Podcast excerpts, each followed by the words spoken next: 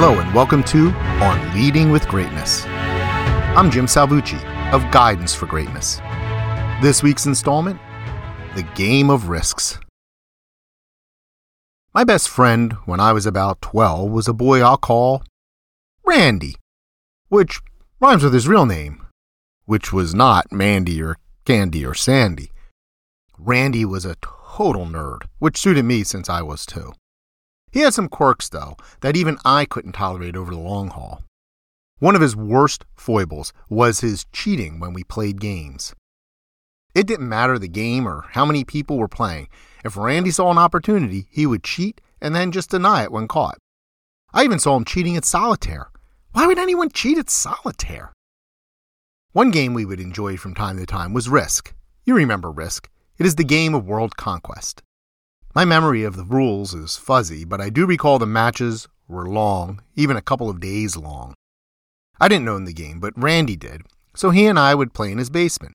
Usually we would have to pause overnight when it was time for me to head home.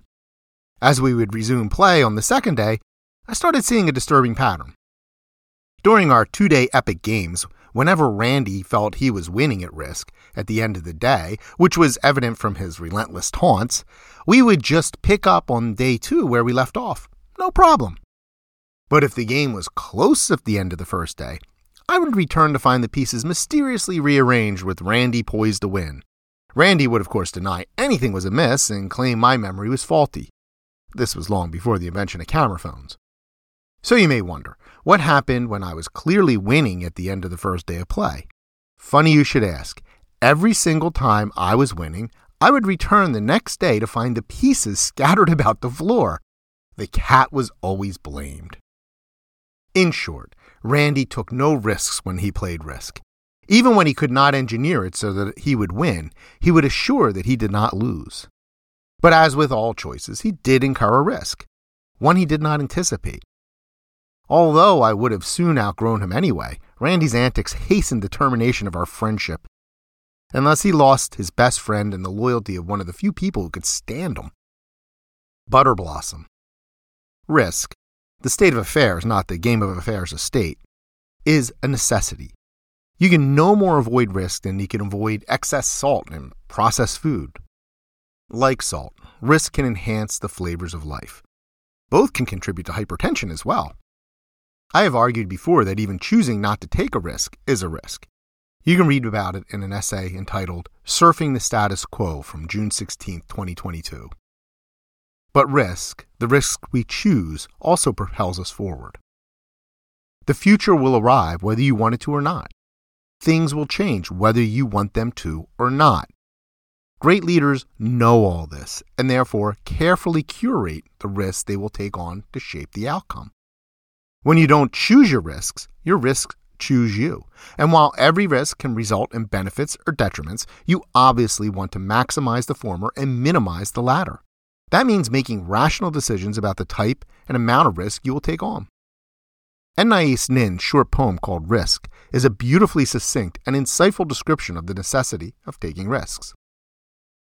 And then the day came when the risk to remain tight in a bud was more painful than the risk it took to blossom. There's a lot going on in this one sentence poem, and nothing ruins a good poem like a reductive paraphrase. So here goes nothing. Nin is observing that at some point we will have to abandon our comfortable selves, but that is okay because it means we are growing. You can see this as a metaphor for life, moving from childhood to adulthood. But it is also pertinent to our everyday. We face daily choices that urge us to risk leaving our bud like safety and invite us to blossom more fully. Some time ago, I presented my risk curation matrix, and I want to reintroduce that handy tool here.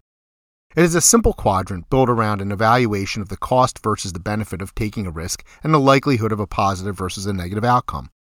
Its horizontal axis runs from benefit is worth cost on the left to benefit is not worth cost on the right, and its vertical axis runs from best likely outcome on top to worst likely outcome on the bottom.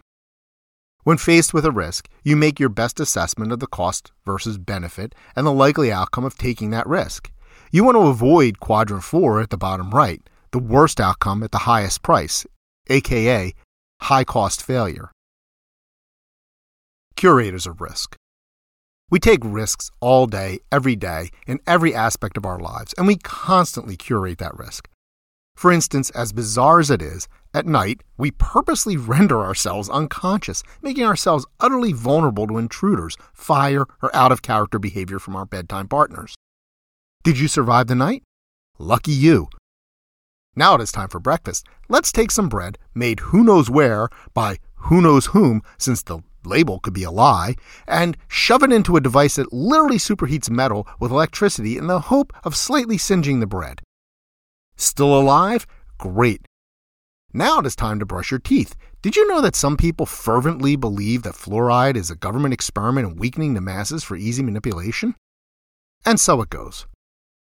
While you don't need the risk curation matrix to decide whether to put on your slippers or not, trip hazard, risk is a necessary part of our lives.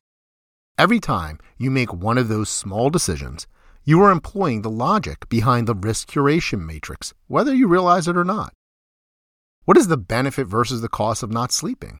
Well, you can get a lot more waking hours to do things on the one hand, but your productivity will steadily decline until it vanishes. Oh, and then there's the whole biological imperative thing. So the extra hours you gain not sleeping are probably not worth the cost to your productivity and health. What about the best likely outcome? Well, you may get to go a few days before you collapse. The worst likely outcome is that you will get yourself sick or have an accident. So, this decision lands you squarely in the bottom right quadrant of the risk curation matrix where ideas are best left to die. This is how we already assess risk. The matrix just formalizes the process and is especially handy when you have to make a significant decision about taking on risk. Try it out and let me know what you think. How do you approach questions of risk? Is your approach systemic or is it ad hoc? Great leaders don't flinch from risk and know how to address and curate it, and I can help. Click on the essay for your free consultation and gift. If you want to learn more about how to become a great leader in this world of bad bosses, visit guidanceforgreatness.com. Ask questions or make suggestions by emailing me directly at info at guidanceforgreatness.com. Join the conversation by leaving a comment and leave a like or review. Please share this post on social media and be sure to subscribe to have on Leading with Greatness sent weekly to your inbox. I look forward to hearing from you.